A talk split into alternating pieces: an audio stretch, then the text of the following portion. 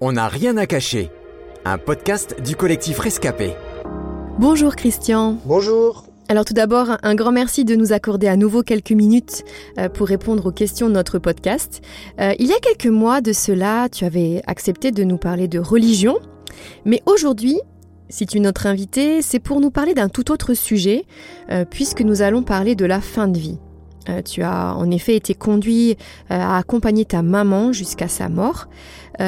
Christian, pour commencer, peux-tu rapidement nous parler de la maladie de ta maman et nous préciser les soins que tu avais à lui faire quotidiennement et combien de temps euh, cela a duré? Voilà ce dont je, me souviens. Pour moi, ça a commencé comme ça. Ma mère a, fait un accident de voiture, pas très grave. Et puis, ça a fait qu'elle a arrêté de prendre la voiture. Puis, finalement, elle a arrêté de sortir. Euh, elle ne voyait plus trop de monde, elle a commencé à faire des crises d'angoisse, à avoir de l'angoisse. Et puis à ça, c'est ajouté des problèmes de thyroïde, de diabète, toutes sortes de choses. Et, en fait, elle a commencé à aller mal lorsque j'avais à peu près 12 ans. Et puis elle est partie lorsque j'avais 26 ans. C'est un sujet qui est assez délicat à aborder. c'est vrai, moi j'essayais d'être grand alors que j'étais adolescent. J'essayais autant que possible euh, d'aider ma mère à la maison de plus en plus avec euh, avec les aides à domicile qui venaient, avec mes frères, avec ma sœur jumelle qui elle vivait à la maison avec moi. J'essayais de ne pas sortir trop longtemps dehors, d'être euh, vraiment présent. Elle avait peur de tomber en marchant, donc il fallait l'accompagner au lit, à la cuisine, il fallait parfois l'aider à se changer, bien sûr tout en gardant de la décence pour elle, tout comme euh, pour moi. Et puis donc ça, ça a duré quelques années. Au début de sa maladie euh, et de la prise en charge, euh, est-ce que tu avais pleinement conscience que vous viviez vos derniers jours ensemble? Et si oui, que ressentais-tu? Au début, avec ma sœur, on ne réalisait pas vraiment, on était, on était trop jeunes pour ça. Puis on se disait qu'avec tous ces va-et-vient à l'hôpital, tous ces médicaments, son état allait s'améliorer. On, espérait en fait, pour nous, ces allers-retours à l'hôpital, ces médicaments, ces actes qui, qui se faisaient dans le quotidien, c'était devenu quelque chose de normal. Mais avec les années, le fait que ça s'intensifiait, on ne comprenait plus vers quoi on allait et, et c'est sûr que ça faisait peur pour la suite, pour chacun d'entre nous. Alors, euh, la fin de vie, hein, c'est un sujet très souvent tabou dans les familles. Euh, de votre côté, est-ce que vous en aviez parlé?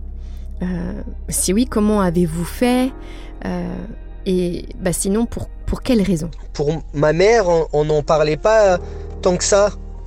En tout cas, je ne me souviens pas de, de discussion spéciale autour de bah, qu'est-ce que va-t-il se passer après son décès, etc.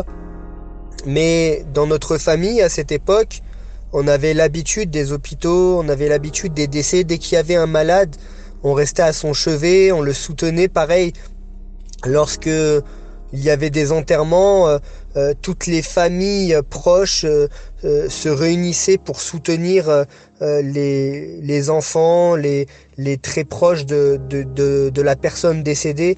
Pour nous, c'était quelque chose de normal. Les soins palliatifs se sont beaucoup développés ces dernières années.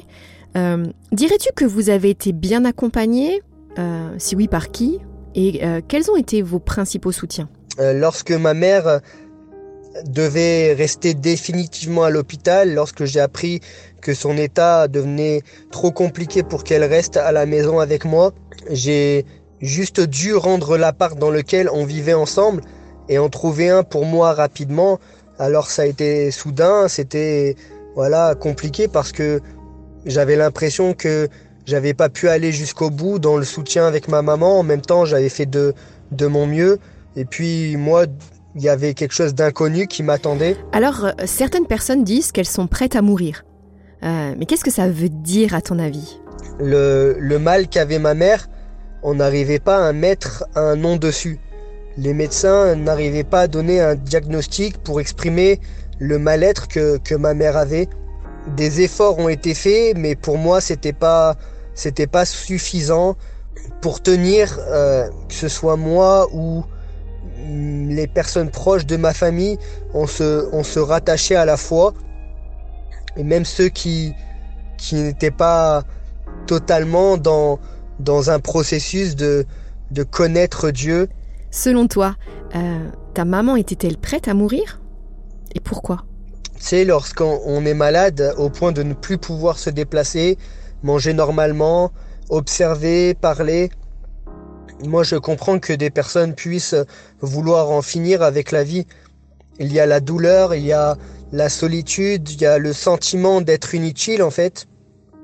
Toutes ces choses. Ma mère euh, y était prête, mais même avant que l'état se dégrade fortement. Et ça, ça nous a vraiment aidé. Elle croyait en Dieu et elle était convaincue que la vie ne s'arrêtait pas ici. Alors bien sûr, hein, il est, il n'est absolument pas possible de parler de fin de vie sans aborder la question de ce qu'il y a après la mort. Euh, à ce sujet, quelle est ton espérance? Euh, Elle n'arrivait presque plus à parler, mais lorsqu'on priait avec elle, elle regroupait ses forces pour sortir un Amen.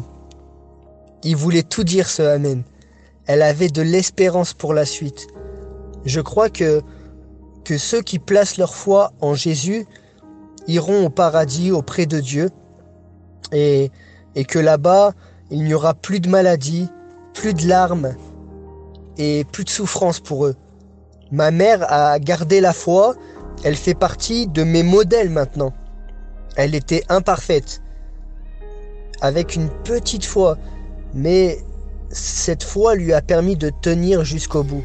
Pour finir, Christian, quel message aimerais-tu laisser à ceux qui accompagnent en ce moment une personne en fin de vie? Et euh, qu'aimerais-tu dire à celles et ceux qui vivent leurs derniers jours J'aimerais leur dire de garder courage, qu'ils ont le droit de, de souffler par moments, d'évacuer la, la pression, de s'aérer l'esprit, même de pleurer, c'est quelque chose de normal. Grâce à Jésus, je me, je me sentais pas seul dans, dans ce combat. Toi aussi, tu peux être accompagné dans tout ça. T'as le droit de ne, de ne pas être seul, de ne pas affronter ces choses si dures tout seul. À ceux qui vivent leurs derniers jours, j'aimerais vous dire qu'il y a plus que cette vie. J'aimerais vous conseiller de penser aux moments agréables que vous avez vécus sur cette terre. Je vous assure qu'auprès de Dieu, il y a encore plus de joie que cela. Un immense merci, Christian. C'était On n'a rien à cacher, un podcast du collectif Rescapé produit par Trésor Média.